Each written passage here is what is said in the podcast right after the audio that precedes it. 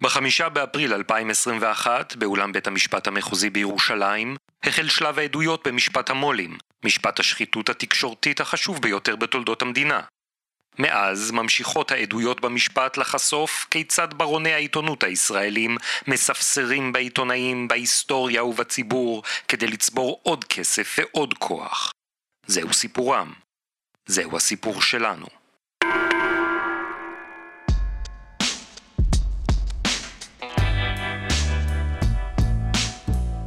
בסוף שנת 2016, על הבמה בכנס במלון הרודס באילת, נפגשו המנכ"ל הנצחי של חברת החדשות של ערוץ 2, אבי וייס, ויואב קיש, חבר כנסת מהשורה האחורית בליכוד. השניים התווכחו על תוכנית גרנדיוזית של נתניהו, שריחפה אז בחלל האוויר, לפצל את ערוץ 2, גוף התקשורת החזק בישראל, שהופעל באותה תקופה על ידי קשת ורשת ביחד באפיק 22 בשלט. אל הדיון הצטרפה בשלב מסוים גם שלי יחימוביץ', עיתונאית לשעבר בערוץ 2, שכיהנה אז כחברת כנסת מהעבודה. אבי וייס, מנכ"ל חדשות 2, למה אתה חושב נתניהו פועל כפי שהוא פועל? אה, מה שמאוד דחוף לראש הממשלה ולאנשים סביבו זה קודם כל לעשות אדמה חרוכה בשוק התקשורת כדי שהקבוצה שכבר יש להם, זה לא שלדון כי אסור לו, אבל יש להם קבוצה בראשות מיליארדר, אני אומר את זה מידיעה אישית, כדי שהיא תוכל להיכנס. הם קודם כל רוצים ליצור אדמה חרוכה, והמטרה הראשית שלהם היא ערוץ 2. אם היינו עושים בחדשות 2 כתבות מפרגנות לראש הממשלה, ובעיקר לרעייתו, כל הנושא הזה לא היה עולה לדיון. זה, זה לא שאני חושב את זה, אני יודע את זה. חבר הכנסת קיש, מה תגובתך? הרפורמה בערוץ 2 זאת הדרמה האמיתית. אין שום ספק שזה היום הערוץ הכי חזק בתקשורת הישראלית, ויש פה מהלך שלתפיסתי יועיל לתחרות. הוא יוציא את קשת ורשת לשידור בנפרד. הם ייפרדו מהנדלן הזה של אפיק 22, זה לא קשור אם זה טוב לנתניהו, זה יהיה טוב לנו, לציבור. אני לא רוצה שיהיה כוח אחד שיקבע מה קורה בשוק, כולל ראש הממשלה נתניהו. אני רוצה תחרות חופשית, ושהעיתונות תהיה כמה שיותר פתוחה. כן, קיץ' כבר סימן את פירוק ערוץ 2. זאת המשימה הבאה אולי, כי אנחנו חזקים מדי. כל הטיעון המופרך הזה שחייבים את החירות, חברים, על פי החוק הקיים, מותר כבר לכל אחד שעומד בתנאים, וכמעט ואין תנאים, לקחת רישיון ולהקים ערוץ. אבל עובדים על אזרחי ישראל, רוצים פה תקשורת שלנו. זאת לא תקשורת ימנית. כי כשאנחנו מביאים את נדב העצני לפאנל של אולפן שישי, זה הדבר שהכי מעצבן את ראש הממשלה. כי הוא עוקף אותו מימין, הוא בנטיס. אני לא יודע כמה חברי כנסת היו באים לפה ומתחילים עימות עם אבי. אני איימתי עליך פעם. חכיש, אתה נחשב לאדם הגון. אז בוא תספר את האמת. האמת היא שאתם רוצים תקשורת שלכם. שכחתם בשביל מה יש תקשורת. תקשורת היא בשביל לתקוף את השלטון באשר הוא, לא, לא זכור לי שהתקשורת נטפה את ברק, או את אולמרט, שיושב בבית סוהר בגלל התחקירים שעשו עליו. אני לא נגד ערוץ 2, אבל אני חושב בהחלט שברגע שיש כוח כזה חזק, לא ייכנס אף מתחרה. אה, חברת הכנסת יחימוביץ', אני רואה שאת רוצה להגיד משהו? כן. בואו נשים דברים על השולחן. תמיד ממשלות רוצות שיכתבו עליהם דברים טובים. גם אני נורא רוצה שיכתבו עליי רק דברים טובים. אבל מה לעשות שזה לא עובד ככה. היום אנחנו חיים בעידן חדש לחלוטין. ראש ממשלה שמתעקש לכהן כשר תקשורת זה עניין חסר תקדים. לא הפרינט, לא ערוץ 2, לא ערוץ 10, לא התאגיד, לא ערוץ הכנסת, אף אחד לא יוצא נקי. בפעם הראשונה בתולדות המדינה אנחנו נתקלים בראש ממשלה שרוצה לשלוט בכל כלי התקשורת, בכל אמצעי שעומד לרשותו, זה לא ימין ושמאל. גם אם בתאגיד 80% מהכתבים יהיו אנשי ימין, זה לא יספק את נתניהו. כי הוא לא רוצה תקשורת אידיאולוגית. הוא רוצה תקשורת שתתרפס בפניו באופן אישי. זה דבר שהוא מטורף, שלא היה כאן אף פעם, ואנחנו חיים כאן בעולם שלא היה כמוהו אף פעם. אם נתניהו רוצה להשתלט, אני לא שם. שאלת למה הוא שר התקשורת? כי לאף אחד אחר אין את האומץ להיות במקום הזה. שלום שוקי טאוסיג, אהלן אורן פרסיקו. שלום גם לכל המאזינות והמאזינים של פודקאסט משפט המו"לים, פודקאסט העין השביעית על משפט המו"לים, ואנחנו התחלנו היום במשהו שמה, לא קשור בכלל למשפט המו"לים? מה זה? מה זה לא קשור למשפט המו"לים? אה, זה, זה, קש... זה לגמרי קשור. אנחנו שומעים כאן את הסיבה, אם תרצה, למה נתפרו התיקים. למה נתפרו התיקים? בגלל שנתניהו רצה לפתוח את התקשורת לתחרות. אה. הוא הזיז להם את הגבינה, הוא הזיז להם את הגרביים, הוא אכל להם את הקטשופ. איזו חונטה נקמנית, אז תאמין כאן לי. יואב קיש, כן. אמנם, כמו שאמר הפרזנטור בהתחלה, כן. זה אה, מישהו בשורה האחורית בליכוד, במיוחד אז, שאגב בכלל נבחר עם הליכודניקים החדשים, אבל אחרי זה היה אה, אה, ראש ועדת קיש, הוא היה אחד המוציאים לפועל של התוכנית הליברלית של נתניהו. לפתוח, לפתוח, לגוון. פלורליזם. בדיוק, לא, הוא... הוא אלף פרחים יפרח. אל, מה זה אלף? אלף ואחת. הוא הגיע, הוא, הוא מצא אה, אה, מציאות של תקשורת מפאיניקית, מונוליטית. מונוליטית, כולם מדברים בפה אחד, והוא רוצה לפתוח, והדבר הראשון, כאילו, מה, מה זה, למנוע את הריכוזיות. לפתוח, לפצל את ערוץ 2 עוד, למשל. כן, ש- בדיוק. יש כוח חזק, אין לו מתחרים, המתחרים שלו לא, לא כן, פועלים מה- כמו מה- שצריך. כן. להחליש את, ה, את הבריון הכי חזק, כדי שאחרים יוכלו להיכנס כן, הנה, לשיח. הב- ה- כשיונתן קיטאין דיווח על הפאנל הזה שהיה ב- בכנס באילת, דיווח על זה בגלובס, כן, אז אה, נשלחה לו תגובה ממשרד התקשורת. אני אקריא לך אותה. בבקשה. ראש הממשלה ושר התקשורת הורה למשרד התקשורת לקדם את פתיחת השוק לתחרות על מנת לאפשר מגוון וחופש בחירה לאזרחי ישראל. מאז שהתברר לחדשות ערוץ 2 כי תקום להם תחרות, הם מנסים לשמר את המונופול שלהם על ידי כך שהם מהלכים אימים על הציבור בזעקות על פגיעה בדמוקרטיה ובחופש הביטוי. מה, תגובה די חריפה בשביל משרד ממשלתי. זה ממשיך עוד. כן. זה אחרי זה, זה, אה, עצרתי באמצע, יש עוד כמה אה, שורות שהן עוד יותר אה, אגרסיביות. אגרסיביות, כן. ואתה אתה יודע מה זה. מה זאת אומרת? מה זה? זה פילבור. מה זה פילבר? אני מתאר לעצמי שזה פילבר, הוא היה אז מנכ"ל משרד התקשורת, ואתה גם מזהה כאן אה, את הסגנון הנתניהוי, כן? כן. זה לא, הרי זה פילבר לא המציא כלום, זה נתניהו, כנ- כנראה ספציפית יותר האמת. אה, אתה מקבל ביקורת, נתניהו. אישית במי כן. שמעביר עליך את כן, הביקורת. לא להיות ענייני כן. כמובן, ולהיכנס, להתייחס קודם אישית למי שמעביר את הביקורת, וגם אז להיכנס בו, וכאן כאן זה עוד, אה, זה 2016 כמובן, אנחנו מ-2022, מ-16, מ-15 שהוא מתחיל באסקלציה הזאת, כן. כמובן שזה מגיע למקומות הרבה יותר מטונפים, אבל כבר, כבר כאן אתה, אתה רואה את זה. אבל הבסיס, הטיעון הבסיסי של לפתוח לתחרות, אנחנו לא צריכים ללכת לתגובה ב-2016 של משרד התקשורת לא, בשביל נ- לשמוע את זה. נ- נתניהו נתניהו. בעצמו אמר את זה. כן.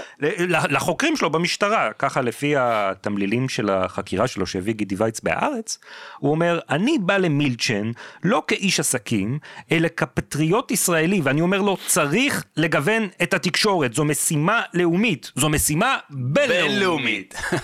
אינטרגלקטית. הוא זה, הוא לא, אין- מנהיג אין בסדר גודל בינלאומי, אז אין הוא לוקח. משימות בינלאומיות. תגיד, אבל הוא אומר, אני בא למילצ'ן לא כאיש כן. עסקים, מה מה הקשר?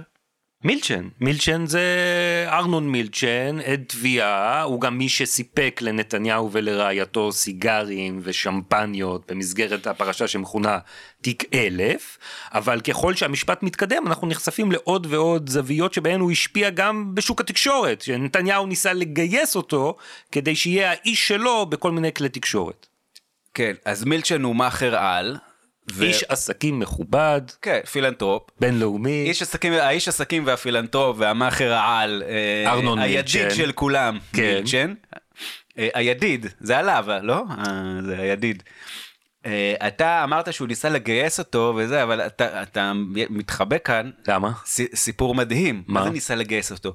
אנחנו לפני, שמענו כאן אה, אה, דיאלוג ארוך ו- וראינו את התגובות ואת הזה, שנתניהו רוצה לפ... לפתוח את שוק התקשורת לגוון, נכון. לפצל את ערוץ 2. נכון לפצל את ערוץ 2. אבל לפני שהוא ניסה לפצל את ערוץ 2 בשביל לפתוח את השוק לתחרות, כן. הוא רצה משהו קצת אחר. ובשבוע שעבר פילבר, שלמה מומו שלנו, כן, מומו שלנו. העיד על הסיפור המדהים הזה בבית המשפט. עד המדינה שלמה מומו פילבר משיב לשאלות עורכת הדין קרן צבירן מהפרקליטות. ערב אחד ב- ביוני 2015, שבועיים שלושה אחרי שנכנסתי לתפקיד, אני מקבל טלפון מהלשכה, מבקשים ממני להיות בבלפור בשעת ערב מאוחרת, נדמה לי 11 בלילה. לא אמרו לי, לא אמרו לי למה ולא אמרו לי את מי אני עומד לפגוש. חיכיתי בחוץ חצי שעה או יותר עד שאמרו לי להיכנס. כשנכנסתי ראיתי שהסתיים שם איזה מפגש זוגות כזה בין משפחת אה, מילצ'ן למשפחת נתניהו ואז אה, יצאנו לפטיו. נתניהו, מילצ'ן ואני. חידשנו היכרות, כמה מילים, נימוסין, ואז נתניהו אומר לי, יש לו כמה שאלות בכמה נושאים על תקשורת, הוא רוצה לשאול, לברר, והוא מותיר אותנו לבד ועוזב את הפגישה. ואז ארנון מתחיל. רגע, נאמר לך כשמתקשרים אליך מהלשכה לגבי הסיבה שאתה נדרש להגיע? לא, לא, לא, לא נאמר לי. זה דברים שקורים מעת לעת, פשוט קורים לי. בפגישה מילצ'ן די מתקיל אותי, הוא, הוא מתחיל לדבר איתי על אה, חברות שמחזיקות בבעלויות על אה, רשת ועל קשת, דיבר על חברת אנדמול שממש לא הכרתי, רק בשם, ולא ממש הבנתי על מה הוא מדבר. מבחינתי השיחה הייתה די מביכה וקצת מבלבלת. כי הוא דיבר איתי כמי שמבין את אה, כל החומר ויודע הכל ואני אני הבנתי רק קטעי דברים, את ההקשר, לא, לא את התוכן. אחרי כמה דקות או רבע שעה או עשרים דקות עצרתי, אמרתי, תשמע אדוני, אני לא לגמרי מצוי בחומר, תן לי ללמוד את הסוגיה לעומק ואני אחזור אליך. ואז סיימנו את השיחה. סוכם שאני אלמד את החומר ואחזור אליו. מה בדיוק מילצ'ן שאל אותך? ההקשר הכללי של השיחה היה רצון לבדוק אפשרויות שהוא ייכנס לבעלות של קשת ורשת בסוג של אה, קומבינציה כזאת או אחרת. הוא היה אז בעלים בערוץ 10 והמטרה שלו, של מר מילצ'ן, הייתה לבדוק אפשרות להעביר את ההשקעה שלו מערוץ 10 לגוף תקשורת אחר. הוא- בחן כניסה להשקעה אבל תוך הסכמה לאיזשהו מיזוג. הוא רצה להבין את ההיבטים הרגולטוריים ולכן כנראה מר נתניהו הזמין אותי. אתה יודע להגיד לי על איזה חברה הוא שאל אותך? כן, הוא, הוא רצה להיכנס לרשת. הבעלים של רשת היה אודי אנג'ל, והוא רצה להיכנס דרכו לאיזושהי השקעה.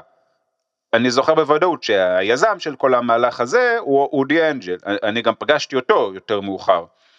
הוא מבחינתו היה הבעלים של רשת, הוא הציג לי בפגישה שלנו את ההפסדים שהוא סופג מניהול כלי התקשורת, והוא היה המנוע מאחורי המהלך הזה. טוב, שמענו כאן אה, הרבה שמות שאולי לא, לא כולם מכירים ולא כולם אה, בקיאים. בואו נעשה קצת סדר. סדר. קודם כל מילצ'ן. מילצ'ן בתקופה הזאת, וגם שמענו מפילבר, יש לו מניות בערוץ 10. ערוץ 10 של אותה תקופה, כמו במשך הרבה מההיסטוריה שלו, ערוץ מפסיד, די כושל מבחינה מסחרית, אבל עם אה, אה, חברת חדשות אה, מאוד ביקורתית כלפי כן, נתניהו. היחיד שהוא לא חר- לערוץ חרבון 2, גמור. כן, זה לא הממלכתיות של חדשות ערוץ 2 באותה תקופה. ומילצ'ן, שיש לו מניות מיעוט בערוץ 10, רוצה לעזוב את העסק המפסיד שלו ולעבור לחברה אחרת, גם כן לא הצלחה גדולה, שנקראת רשת, שבעל השליטה בה הוא אודי אנג'ל. מי זה אודי אנג'ל? אודי אנג'ל הוא השותף, בעבר גם היה אה, גיסו נדמה לי, הוא- השותף של עידן עופר.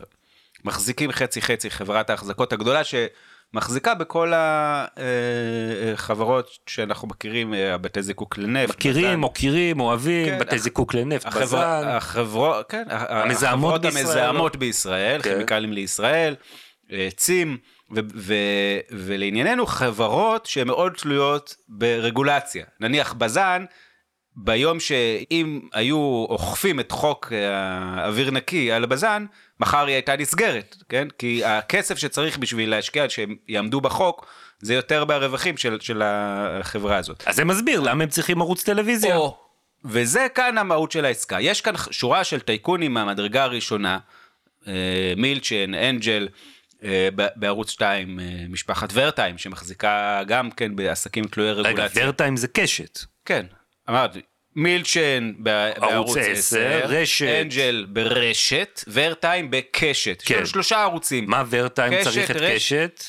אז יש לו את קוקה קולה ישראל. הנה, מונופול. עכשיו- כן, מונופול שהוא כל הזמן אה, נלחם ברגולציה, שלא יאלצו אותו מס להפסיק- סוכר, כן, הוא- בקבוקים, פקדונות על כן, בקבוקים. מז- זה מז- מזון מזיק, פסולת מזהמת, אה, כן, זה, זה אה, שורה של אנשים שהעסקים שלהם גם גורמים נזק גדול וגם תלויי רגולציה, ולכן הם מושקעים ב... יש להם, אה, לכולם עסקים צדדיים, מפסידים, שמתחילים בתף ונגמרים בתף, וזה מה? שש אותיות. מה? תקשורת. תעמולת... אה, תקשורת. תקשורת, תקשורת. אבל, אבל, אבל, אבל, כן. אבל, מיליארדרים לא נהיו מיליארדרים כי הם אוהבים להפסיד כסף. אז הם אמנם מחזיקים בכלי התקשורת לרווח פוליטי, אבל למה לדמם כסף? אם אפשר, גם שזה יהיה מאוזן להרוויח לפחות. כמה מיליונים, כן. שמאוזן לפחות. אז באותה תקופה, קשת ורשת ביחד בערוץ 2, עם חברת החדשות של ערוץ 2 הגדולה והחזקה, ולפי העדות של פילבר, הוא אומר, אודי אנג'ל קורא למילצ'ן להיכנס איתו לרשת, כן. אבל מילצ'ן... יש לו רעיון, הוא לא סתם רוצה לי- להחליף את הערוץ הכושל 10 בזכיינית הלא הפחות מוצלחת רשת. מה הוא רוצה לעשות ברשת? או, ואז באה תוכנית אה, גרנדיוזית, של בעצם, אם הייתה מצליחה, זה לאחד את אה, שוק התקשורת, הטלוויזיה בישראל, כן. לערוץ אחד. לערוץ אחד. ערוץ אחד, לא ערוץ אחד, הערוץ רשות הראשון. השידור, כן. יש אותו, הוא גם כל הזמן ברקע. הוא יהיה, כן, זה. אבל, והערוצים המסחריים שאז היו ערוץ 2 וערוץ 10, כן. אז בעצם... אה, אודי אנג'ל ברשת, נמאס לו מה, מההפסדים רשת, לא אמרנו, זה תמיד, ה... זה זכין את ערוץ 2, אבל היא תמיד מדדה מאחור בערך בשליש רייטינג מקשת המצליחה. כן. אז הוא אומר, הוא מחפש להביא עוד אה, משקיע, נמאס לו, הוא רוצה להתחלק עם מישהו בהפסדים, כן. הוא מזמין את מילצ'ן, ומילצ'ן כן. אומר לו, רגע, בוא, מילצ'ן, הוא כמו נתניהו, הוא בינלאומי, הוא. חושב בגדול. מה הרעיון שלו? אז הוא אומר, בוא, נלך גם לקשת, נכניס גם אותם. ומה אני נעשה? אעזוב את ערוץ 10, הם יתמוטטו, אוקיי. נמזג את רשת וקשת, אה. ונהיה כאן אה, מלכים. ערוץ אחד. אה, כן. קרשת. עם אחד. כן. מדינה אחת, אחד. תורה אחת, מנהיג אחד, ערוץ אחד. רעיון יפה מאוד, אבל מי יהיה הבן אדם שיוכל מבחינה פוליטית, רגולטורית, להוביל מהלך כזה? בכל זאת זה דורש שינויי חקיקה, אני מניח.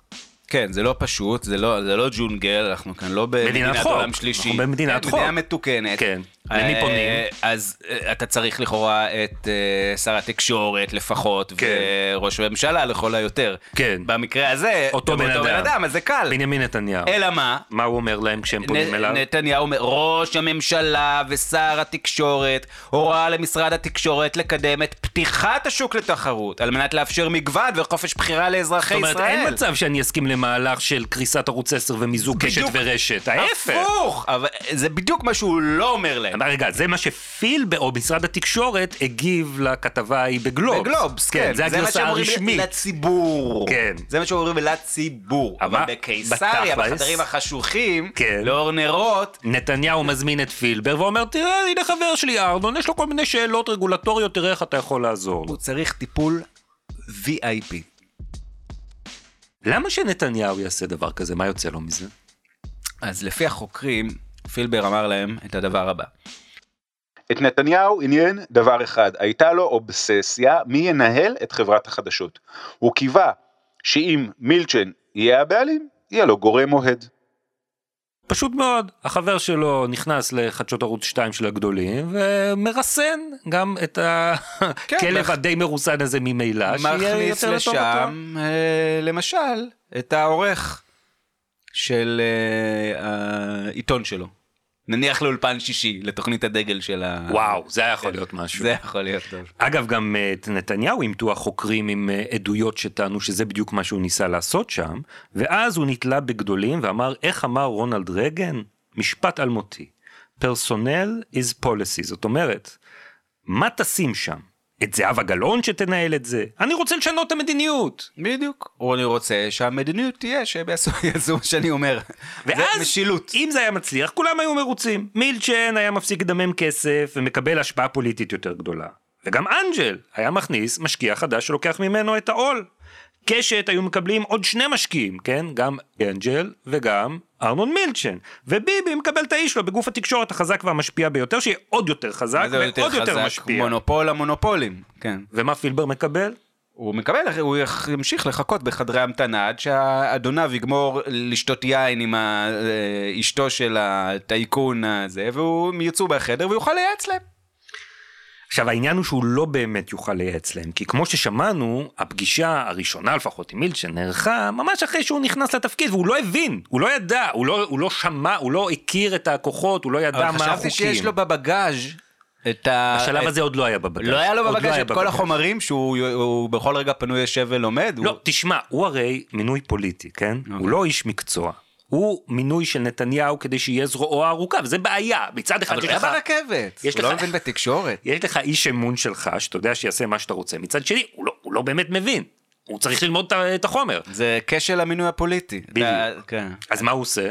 אז הוא הולך לדבר עם, אה, עם הפקידונים, עם אלה שצריך אה, להעיף. ש- שמבינים את בשביל החומר. שיהיה משילות. אבל זהו, מה לעשות שהם הם גם יודעים את ה... הוא מדבר עם הילה שמיר, שהייתה אז היועצת המשפטית של הרשות השנייה אה, לטלוויזיה ולרדיו, והוא הכיר אותה מהלימודים באוניברסיטה, הוא מתייעץ איתה מה להגיד למילצ'ן. עד המדינה שלמה מומו פילבר משיב לשאלות עורכת הדין קרן צבירן מהפרקליטות. אה, באתי למילצ'ן כאפשר להגיד אה, הדנה נויפלד של נתניהו. יועץ מקצועי. איש שאמור לתת למילצ'ן את אה, גבולות הגזרה הרגולטוריים. סוג של פרה-רולינג. אחרי שהתייעצתי עם אה, שמיר, עורך דין הילה שמיר מהרשות השנייה, הגעתי לבית ינאי, לבית הפרטי של ארנון מילצ'ן. ישבנו במבנה צדדי שהוא סוג של משרד, יחד עם אה, אה, מנהל העסקים של מילצ'ן, אה, זאב פלדמן. נתתי לו סקירה כללית מה האפשרויות, מה אפשר, מה אי אפשר. לי מהרגע הראשוני היה ברור שמה שניתן לעשות מצד החוק הקיים, כמובן ניתן לעשות, אבל מה שדורש תיקוני חקיקה בלתי אפשרי לעשות. בכל אופן היה שם איזשהו mingling כזה, פעם ראשונה שישבנו אחד עם השני בנינוחות, סיפרתי לו קצת על עצמי, הוא על עצמו, השיח עסק בעולמות הפוליטיים, המדיניים, מהחברים שלו, המעורבות והקשרים שלו בפוליטיקה הישראלית וברמה העולמית. הוא הוא לאו דווקא מהרקע שלי, אני מגיע מהימין, מו- מועצת יש"ע, ומילצ'ן מאיפה הוא מגיע? לדעתי הוא, הוא איש שמאל, אבל זה לא הפריע, השיחה הייתה מאוד נעימה. מילצ'ן רצה בעצם למזג בין רשת לקשת. הוא, הוא דיבר על אפשרות ששתי החברות האלה יהפכו לערוץ אחד, עם כל המשקיעים של שני הצדדים. אדוני כאן מתפקד כיועץ או כמנכ"ל? לא כמנכ"ל משרד התקשורת, אלא כשלוחו של שר התקשורת. אני רואה בזה סוג של טיפול VIP רגולטורי בארנון מילצ'ן.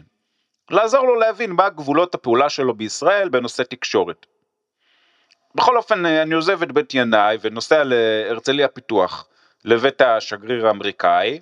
שם אה, מתקיימת באותו יום אה, אה, קבלת הפנים המוקדמת ליום העצמאות האמריקאי. נתניהו נמצא שם, אני עוצר, נכנס, מצליח אה, לתפוס אותו ל-20 שניות בדרך לאוטו ואומר לו, דיברתי עם ארנון, אה, מתקדמים. והוא הוא עושה לי עם הראש, כן, בסדר. ואם הוא מהנהן לי עם הראש ולא מגיב, סימן שמבחינתו זה בסדר. מבחינתו, מה שארנון ביקש ממני, שאני אמשיך לעשות. שמת לב שוקי לקטע הזה שארנון מילצ'ן הוא איש שמאל, הוא מגיע מהשמאל, ופילבר הוא איש ימין. הוא היה מנכ"ל מועצת יש"ע. מועצת יש"ע, אבל איכשהו הם מצליחים להסתדר יפה מאוד ביחד. כן, זה עוד דוגמה לזה, זה כמו ששמענו את שלי יחימוביץ' שאומרת, ב... וגם אבי וייס, שאומר ב... בשיחה ששמענו בתחילת הפרק, כן. הם אומרים, זה בכלל לא עניין של שמאל וימין, אבי וייס אומר, "הבאנו- הבאתי את נדב העצני. וגם ומזה נת- נתניהו עוד לא יותר לא היה. מרוצה, הוא בנטיסט. זאת אומרת, זה כן. בכלל לא עניין של שמאל ימין, הוא פשוט, כמו ששלי יחימוביץ' אומרת, הוא רוצה שהתקשורת תשרת אותו, לא כן. את הימין, זה כן. לא אידיאולוגי. לא, זה פרסונלי, פרסונלי, פרסונלי. בבית המשפט, אחרי שפילבר אומר את זה, עורכת הדין אה, צבירן מקריאה הודעה שהוא שלח להדס קליין, העוזרת של מילצ'ן ואחת מעדות התביעה הכי משמעותיות אה, בתיק, בתיק. אלף. כן. ופילבר כתב לה, תודה על האירוח הלבבי, תרשמי בשמי שחברנו המשותף שמח לשמוע את העדכון ממני ונתן את ברכת הדרך. חברנו המשותף, נתניהו. כן, וה... כולם חברים, גם איזה יופי זה. ברכת הדרך זה אותו הנהון. כן, הוא הנהן לי. אבל פילבר, בגלל שהוא באמת קומוניקטור ברמת על, הוא מבין מההנהון. של ביבי, תמשיך. כן. אבל כאן הוא קצת פחות, הוא אכזב אותי בתור מנכ"ל משרד התקשורת. למה? כי אנחנו לא יודעים אה, מה הוא אכל, מה... כאילו, היה שם תנים, היה שם יין, אולי היה... בשביל זה אתה. צריך, תשמע, בשביל זה אתה צריך למצוא את אלי קמיר, כן? את התכתובת שלו עם אלי קמיר מאותו יום. עם, עם אה, הדס קליין זה פשוט אה, בלי, בלי כל הפרטים האלה. עכשיו, המשא ומתן אה, של מילצ'ן ואודי אנג'ל וורטה עם מקשת ממשיך, ומי שמלווה אותו עדיין זה פילבר כסוג של יועץ, כן? הוא אומר, אני רוצה לתת pre-ruling ממשרד התקשורת. זאת אומרת, הם, אנשי העסקים הטייקונים, אומרים, אנחנו רוצים לעשות מהלך, אבל לפני שאנחנו מביאים אותו למבחן של הרגולציה, אנחנו רוצים מראש לדעת שלא יהיו בעיות. זה, כן, זה בסך הכל מאוד מקובל. נניח ברשות התחרות, מה היא עושה כן. כל הזמן? יש נניח חברות שהן הן רוצות אה, להתמזג. להתמזג ולחסל את התחרות. כן. אז לפני שהם עושים את זה, כן. הם הולכים ליו- ליושב ראש רשות התחרות. מזמינים, הוא בא אליהם הביתה, הוא יושב עם זה, יושב עם ההוא.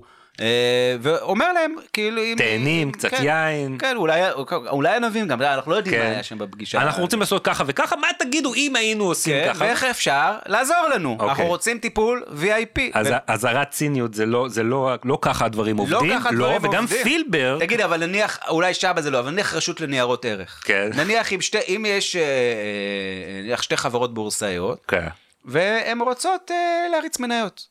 רוצות. כאילו להוציא הודעות לבורסה, אה, אחרי, כאילו, בדיליי, כן. להשתמש במידע בשביל אה, ל- להעלות את ערך המניות.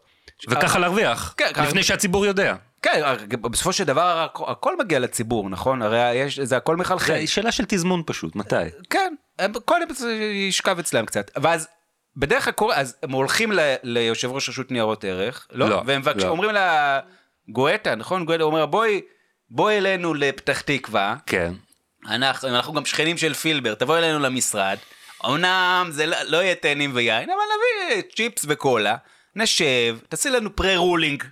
לא, זה לא עובד ככה. זה לא עובד לא, זה ככה. פלילי. ו- ו- וגם פילבר כנראה יודע שמה שהוא עושה... אבל תגיד, זה- עזוב, נניח, נניח, אה, כן. אה, משטרת ישראל, נו, אוקיי? כן. נניח אני ואתה רוצים עכשיו... אה, לשדוד בנק? נניח לשדוד בנק, לא, לא, כן. תראה, לא הייתי משתמש במילים כאלה. כן. נניח היינו רוצים אה, לעשות re-evaluation של הבעלות על הכסף בבנק. אוקיי, כן. ו- ובצורה פיזית. כן. עכשיו, בסדר, אתה מה אמרת לשדוד, זו מילה קשה כן. וזה פלילי. אבל מי- קבע את החוק? זה בן אדם קבע את החוק, נכון? כן. יש רגולטור. כן. אפשר אני לבוא לא אליו, אפשר לפנות אליו. לא, בוא נשב איתו קודם. שיגיד לנו מה דעתו. האם זה לא חובתו, האם, אה, אז נלך למפכ"ל, כן. או אפילו ל- הוא לסמפכ"ל. משרת ציבור, הוא משרת מפכ"ל? ציבור. כן. אנחנו הציבור. סמפכ"ל בינינו מה הוא עושה? הוא עושה, הוא לא עושה כלום. כן. הרי אם המפכ"ל עושה את העבודה, אז הסמפכ"ל לא עושה כלום. מי הסמפכ"ל? אני יודע איך זה בארגונים. כן. הולכים לזה שרואים אותו כל היום, כאילו, בקפה למטה, מזמינים אותו אלינו ו? ל- לבת ים, כן. באולמי... קפה ג'ו. באולמי מלכה, כן. במשרד האחורי, כן. ואנחנו פותחים לו שולחן, ומתייעצים, רוצים pre-ruling. לא, זה לא עובד ככה. לא עובד זה לא ככה. עובד ככה, זה פלילי, וגם פילבר מרגיש כנראה שמה שהוא עושה זה לא בסדר, כי באוקטובר 2015 הוא שולח עוד הודעה להדס קליין, העוזרת של אה, מילצ'ן, וכותב לה שישמח לשוב ולהיפגש עם פלדמן, הרואה חשבון ומנהל העסקים של מילצ'ן, אבל מוסיף, עדיף להיות זהירים. עד המדינה שלמה מומו פילבר משיב לשאלות עורכת הדין קרן צבירן מהפרקליטות. באיזשהו שלב, אני לא זוכר את התאריך, התבקשתי על ידי לשכת נתניהו שוב להגיע לבית ינאי, לבית של מילצ'ן. בפגישה נכחו פלדמן, מילצ'ן ונתניהו שהצטרף באיחור. באיזשהו שלב התחילה שיחה על עניין המיזוג. פלדמן ומילצ'ן סוקרים איפה הדברים עומדים. היו להם הרבה בעיות או חששות משפטיים מההיבט של ההגבלים העסקיים. ואז נתניהו שואל אותי מה האפשרויות, ואני מסמיק, מאדים, למרות שהכנתי את עצמי כמו שצריך לישיבה, אבל ארנון, הוא רצה לעשות משהו מתוחכם. הוא, הוא אמר, אני צריך להיכנס ב-30 אחוז, השאלה היא באיזה חברה אני נכנס. אם אני נכנס 15 אחוז ברשת ו-15 אחוז בקשת ומתאחדים, זה תקין או לא? עכשיו, זו שאלה משפטית מרתקת. אבל כמו שאמרתי קודם, לא ידעתי לענות עליה. אז מה עשית? אז uh, יצאתי לשירותים, uh, במרכאות, כי uh, שמתי את הטלפון בחוץ. Uh, במשך דקות ארוכות חיפשתי את עורך דין הילה שמיר, היועצת המשפטית של הרשות השנייה, כדי שתענה לי על השאלה הזאת, ו- ולא הצלחתי לתפוס אותה. בסוף תפסתי את הילה ושאלתי אותה, אבל לא הייתה לה תשובה מדויקת. אז uh, אני, אני כמובן, אני לא אומר לה מאיפה אני מתקשר ומי האנשים שאני מדבר איתם. אני רק אומר לה שאני מבקש ייעוץ מקצועי. חזרתי לחדר, זה כבר היה ממש לקראת סוף הסשן. איזה קושי עלה בפגישה הזאת? הייתה בעיה קשה בשני הצדדים והיא גם פוצצה בסוף את הרעיון. זה כי הייתה בעצם דרישה ש, של ורטיים, הבעלים של קשת, להחזיק 51 אחוז מהמניות ולא חצי חצי כמו שמילקשד ואנג'ל הציעו. ורטיים רצה שליטה וזהו זה היה המכשול הגדול. באופן כללי בכל העולמות של הסיפור הזה גם נכנסה סוגיית הישראליות שאומרת שצריכה להיות 51% החזקה של אזרח ישראלי, תושב ישראלי בגוף תקשורת, וזה כל הזמן גם נכנס לתוך העניין. אז עכשיו, אחרי ששמענו את הקטעים האלה מהעדות של פילבר, אנחנו יכולים להבין טוב יותר מה הניע את אבי וייס כמה חודשים אחר כך, בסוף 2016, לצאת חזיתית נגד נתניהו שרוצה לפרק את ערוץ 2. כי הוא יודע שעד אה, לפני רגע, אה, ההצהרות הבומבסטיות של קיש מגרונו של אה, נתניהו, של נתניהו מגרונו של קיש, אה, הם היו בדיוק הפוכות. זאת אומרת, הוא לא, נתניהו עשה את כל המאמצים, מינה את מזכ"ל, מנכ"ל משרד התקשורת ליועץ VIP לחבורת טייקונים, בשביל למזג, בשביל לאחד, בשביל לקח, להפוך את שלושת הפרחים, הנבולים, לפרח נבול אחד. ברגע שזה לא הצליח, הוא הלך לתוכנית ב', לפצל את החזק. לשניים חלשים יותר, אגב מהלך שבסופו של דבר קרה. אה, אה, ערוץ 2 פוצל לקשת ורשת, רשת התאחדה עם ערוץ 10, ובעוד קשת וחברת החדשות החזקה שלה נותרו די מונופול שמצליח גם להרוויח לא רע, רשת וערוץ 10 מדדים מאחור, אה, וגם, אולי יותר חשוב מבחינת נתניהו, חברת החדשות של ערוץ 10 שהייתה ביקורתית די סורסה. בכל מהלך המיזוג הזה עם רשת, והיום יש בה גם אה, מקום נכבד לשופרות של נתניהו.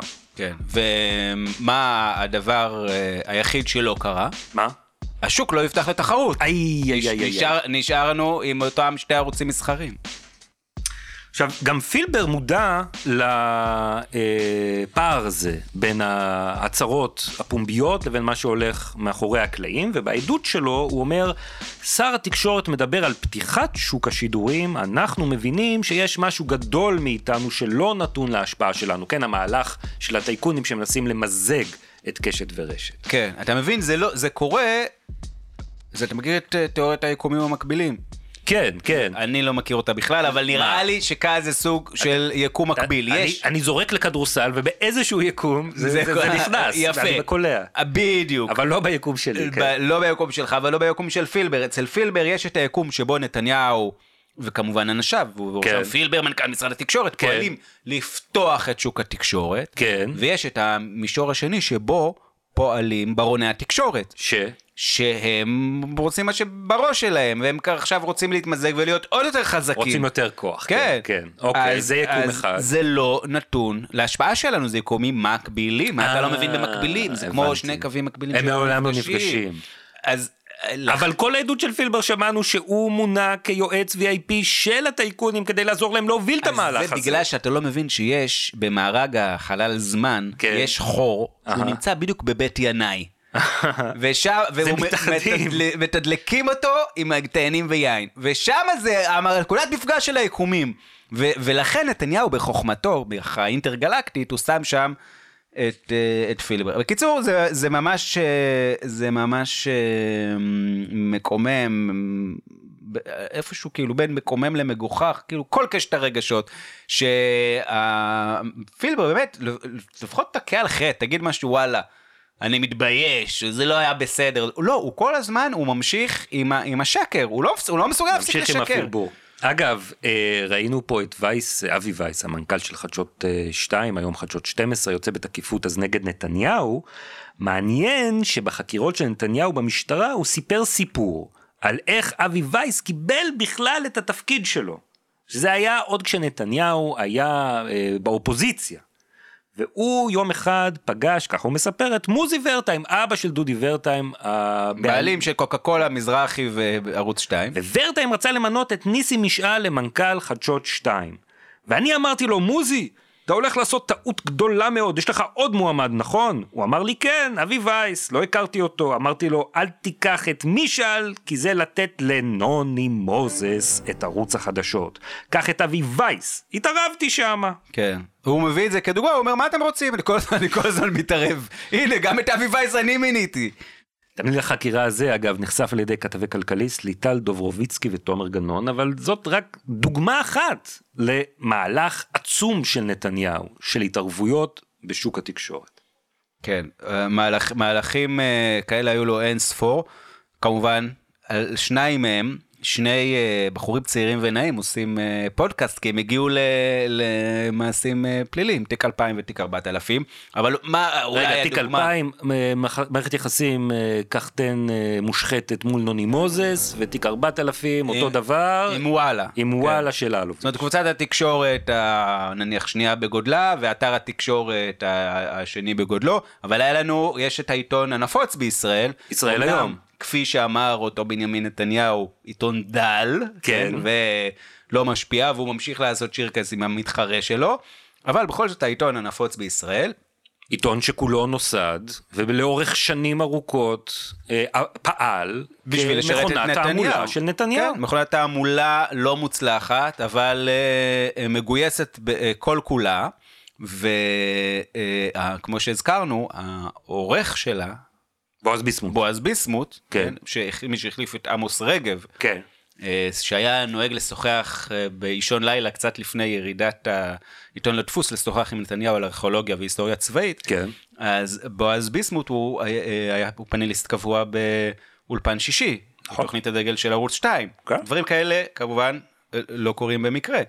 אגב, לפני ישראל היום היה לאורך תקופה קצרה עיתון חינם שנקרא ישראלי, ששלדון אדלסון עשה בשותפות עם שלמה בן צבי. כן. ואנחנו יודעים שבנימין נתניהו בעצמו היה... בחר את העורך. בחר את העורך, נכון? רצה שאבי רצון יהיה שם. כן. לא הסתייע בסופו של דבר. דוגמה אחרת, אה, אולי אה, אה, כלי תקשורת, או תכלס היה בעיקר דרוקר, אבל כאילו המקום, שאח- אחד המקומות שהכי הפריעו ל- לנתניהו זה היה אה, חדשות 10. נכון, דיברנו לא. על המיזוג של חדשות 10 עם רשת שדי סירס את חברת החדשות של ערוץ לאורך 10. השנים, לאורך השנים נתניהו, באמת לאורך השנים, נתניהו מנסה להילחם בהם כל הזמן, בדרך כלל זה היה סביב היכולת שלו להשפיע על רגולציה, בגלל שערוץ 10 היה תמיד ערוץ מפסיד, ותמיד הוא צבר, תמיד, פעם זה היה מחויבויות. לקולנוע, פעם זה היה אה, דמי הזיכיון, שזה, שהוא שילם, אבל נשארו הריביות. שצריך היה לו להחזיר. תמיד כל מיני זנבות, ונתניהו השתמש בזה בשביל לופף מעליהם תמיד שוט של סגירה. אגב, נתניהו, הוא באמת לא רוצה לסגור כלי תקשורת. כי הוא יודע, אם אתה סוגר כלי תקשורת, אתה לא יודע מה יקום במקום. הוא רוצה כלי תקשורת קנויים, מפוחדים, להחזיק אותם חלשים. ושאנשים שלו יהיו שם בעמדות מפתח וב, וליד ההגה, וגם מאחורה בבגאז'. כן. ואת ערוץ 10 הוא בסוף אה, הצליח לחסל.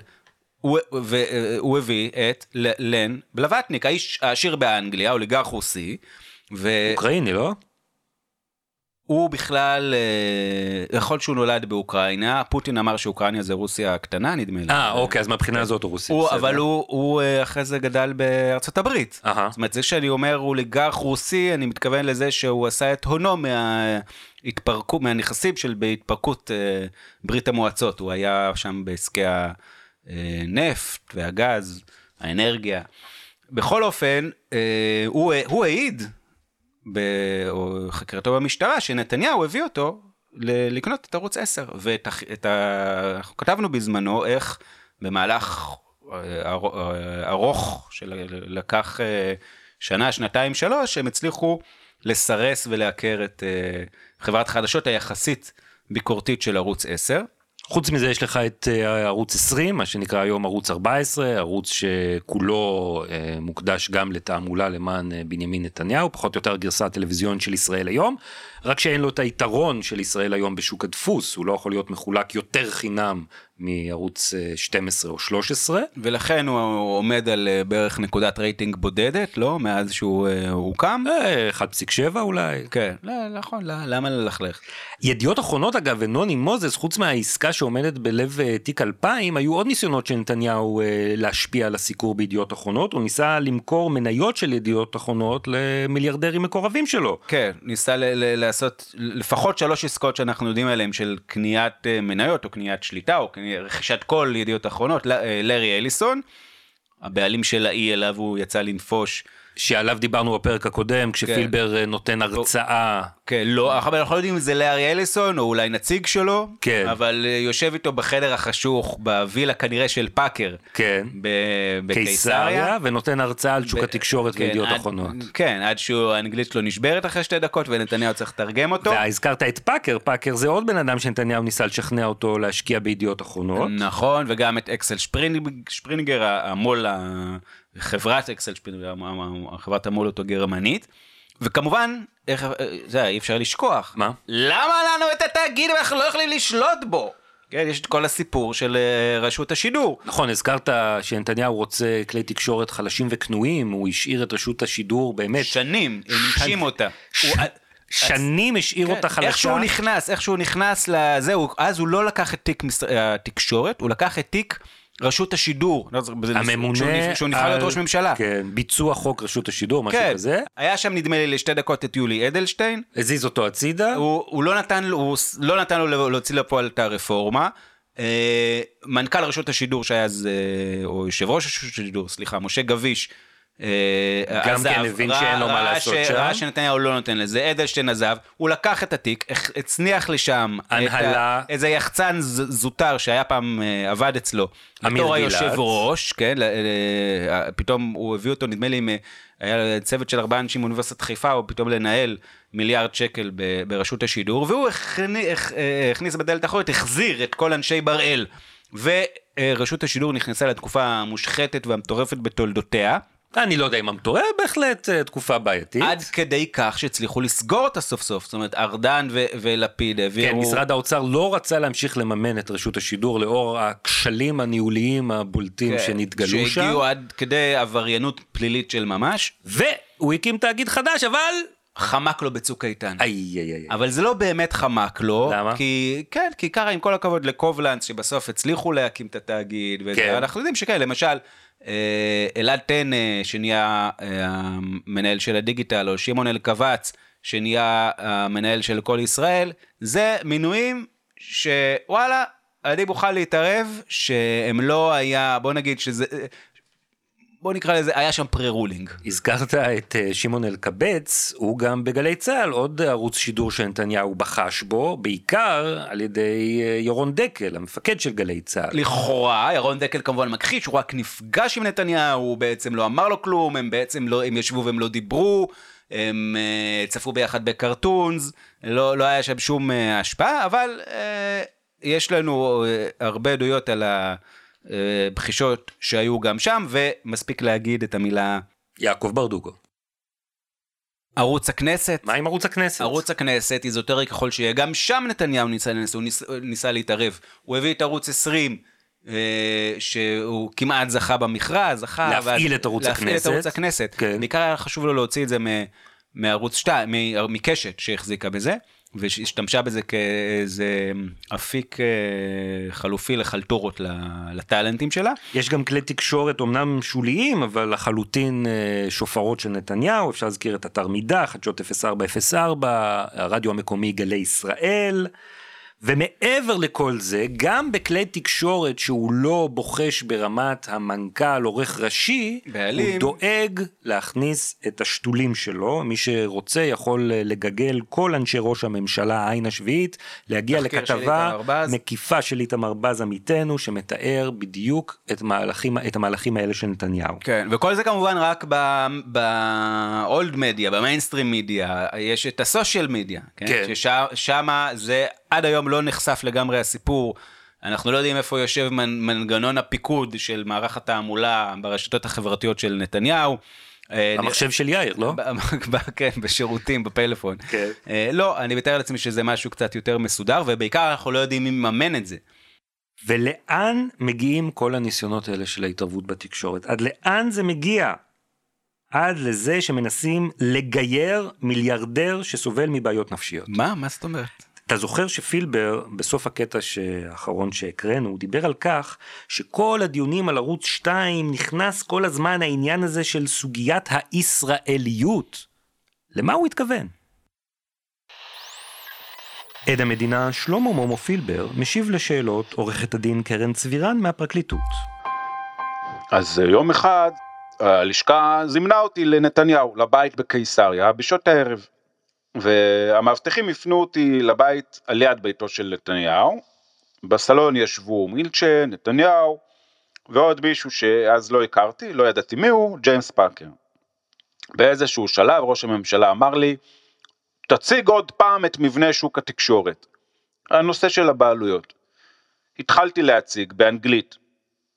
היה קצת קשה, אז עברתי לעברית, ונתניהו תרגם. אבל באיזשהו שלב הוא קיבל שיחת טלפון, כנראה משהו ביטחוני, ויצא. אז נשארנו לשבת שם למין שיחה לא פורמלית כזאת, בעיקר עם אה, ארנון. פאקר היה די פסיבי, הוא כמעט לא הוציא מילה מהפה. מדי פעם מילצ'ן פנה אליו, זה היה נראה קצת הזוי. דיברתי בחקירה בצורה בוטה, אני לא רוצה לחזור על המילים. אני מבקשת שתחזור על המילים. אה, טוב, אז אני אמרתי שהוא היה נראה קצת טמבל. לא, לא לגמרי מחובר לסיטואציה ולמציאות. לא ידעתי מי הוא, ואחרי שיצאתי שאלתי את אה, דוד שרן או מישהו, ואז ראיתי במי מדובר. בהפסקה, אחרי שמר נתניהו יצא והייתה שיחה חופשית, בילצ'ן פנה אליי, הוא ראה שאני חובש כיפה, ואני מעריך שבגלל זה הוא, הוא שאל אותי איך אפשר לקדם גיור בישראל. לא הבנתי בהקשר למה הוא שואל את זה באותו רגע, אבל מכיוון שאני מכיר את זה מקרוב, מניסיון אישי, אמרתי שזה תהליך ארוך ומורכב. אבל לפי החוק, אם אתה יכול להגיע עם תעודת גיור מארצות הברית, משרד הפנים יכיר בך. הוא אמר, לא, לא, לא, לא, בארץ, בארץ. למחרת שלחתי אס.אם.אס להדס קליין, ואמרתי לה שאם הם רוצים, שיבררו בתנועה הקונסרבטיבית בישראל. אז uh, ברוכה הבאה התנועה הקונסרבטיבית בישראל וכל uh, מאזיננו הקונסרבטיביים והרפורמים. כן, אה, שידעו שמנכ"ל מועצת יש"ע לשעבר, שלמה פילבר, אה, ראש קמפיין השנאה והתיעוב של הליכוד, ממליץ עליהם. כן, למרות שעל ראשו יש כיפה של היהדות האורתודוקסית. כן, הוא, כשזה מגיע לשירקס בתקשורת, ל- למיליארדרים, לכסף הגדול, אז כולנו יהודים. כולנו יודעים. אבל מה, מה בעצם הוא רצה מהתנועה הקונסרבטיבית? אז תשמע, אנחנו לא יודעים בוודאות, הוא לא אמר את זה במפורש. אבל מההקשר, כן, של גם מה שהקראנו כאן ועוד הרבה חומרים שלא הקראנו כאן, כן. אה, יש להם אה, בעיה שהם הם רוצים לצרף גם את פאקר לתוך שם החבורה. פאקר, כן. הטמבל. פאקר הוא שותף של... לא, הוא... אני לא בטוח כאן מי הטמבל, אבל, אבל אה, פאקר הוא שותף של מילצ'ן, הוא כן. כבר בש, באיזשהו שרשור, גם הוא שותף שלו בריג'נסי שמחזיקה בזה, שמחזיקה בערוץ 10. הוא גם קנה את הווילה ליד נתניהו, שהם יוכלו להיכנס. לשם ולהרגיש כן. בבית מתי שהם הוא גם רוצים. קנה כרטיסים למריה קארי ליוסי כהן, הוא גם נתן ליאיר נתניהו איש להתארח עסקים ופילנטרופ. בבית שלו בתל אביב, כן, לך תדע מה הוא עושה שם. בכל אופן, כן. הבעיה היא שהוא לא יהודי. לא הוא יהודי, לא אוי יהודי. ואבוי איך זה הוא קרה. בליבו הוא יהודי. כן. הוא טוב כמו יהודי. אהה. אבל הוא... הנפש לא. זה לא... אין נשמה. הוא- לא. אז מה הקשר של סוגיית הישראליות? בגלל שכמו שפילבר העיד, כמו שראינו כאן במוקדם יותר בפרק, צריך איזשהו אחוז, אה, 51 אחוז זה היה של בעלות, שתהיה בידי אזרח ישראלי, תושב ישראלי. יש, כאן איזשהו... אה, ככה לפי החוק. כן, שלא יבוא איזה אדלסון. שהוא לא ישראלי, כן. ישתלט פה על כלי תקשורת רוצים- ויציף במסרים תעמולתיים. צריך לשמור על צריך לשמור השיח. שזה לא יקרה, כן, כן. בדיוק.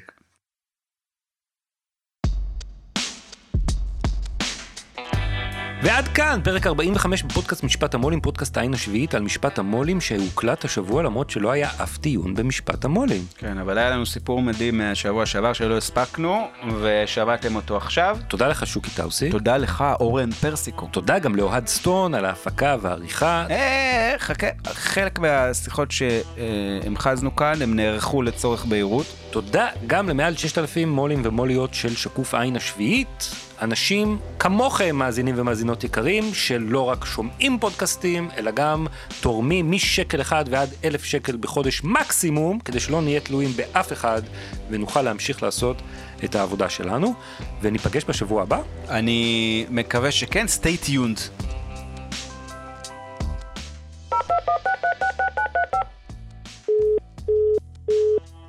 הילה, זה מומו, תחזרי אליי בבקשה, אני צריך ייעוץ מקצועי. טוב, הילה, אני רואה שאת לא חוזרת אליי, אני חייב, אה, חייב כאן להיכנס חזרה ל...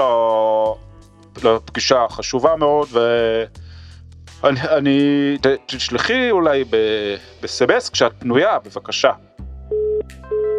Thank you.